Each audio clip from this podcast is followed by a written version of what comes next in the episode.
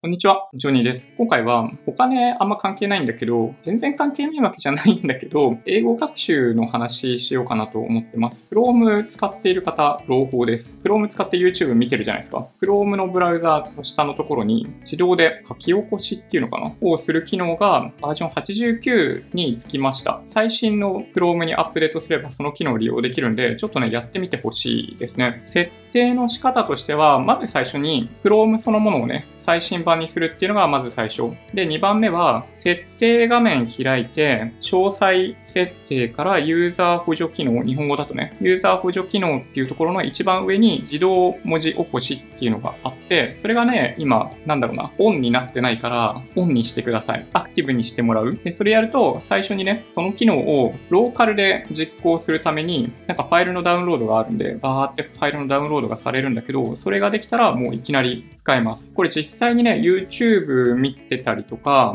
まあ、YouTube はもともとね、その自動翻訳機能とかあるんだけど、Netflix とか DAZN とか、そういったコンテンツね、見てたらね、すげえいい感じですよ。うん。例えばさ、どういうことかっていうと、さっき言ったように YouTube とかは自動翻訳ついてるから、その動画の主が翻訳機能をオフとかにしてない限り、まあ、自動翻訳で英語とかって見れるんですよね。Netflix は Netflix で、結構その英語字幕が結構充実しているから、もともと英語学習用にみんな進めてるんだけど、そういうコンテンツあるから、もしかしたらあんまり必要とはしてないかもしれない。たださ、Amazon プライムとかって文字が画像に入っちゃってるじゃないですか。日本語訳が映像の中に入ってて、英語字幕つけられないっていうコンテンツ多くないですか ?Amazon プライムね。Hulu もなくはないんだけど、Netflix ほど英語字幕って用意されてないから、英語の勉強しようと思っても、なかなかね、実際何て言ってんのかわかんないで終わっちゃうケースって多いと思うんですよ。そういうのを、この Chrome の自動文字起こし機能でフォローすることができるってことですね。これね、精度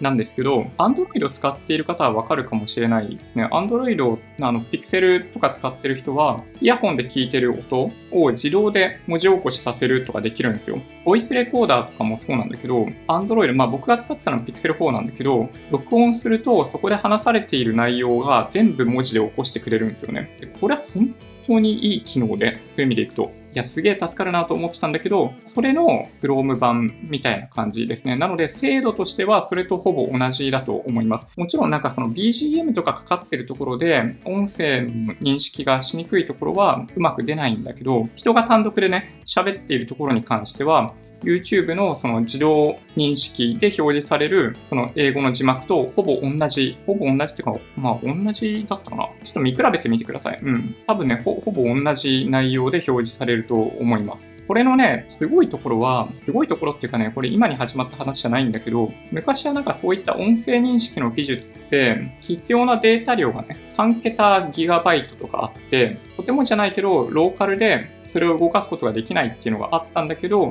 2年前かね、3年前ぐらいだったか忘れたけど、それがね、なんと数ギガでいけるみたいなレベルになったんだよね。いきなり。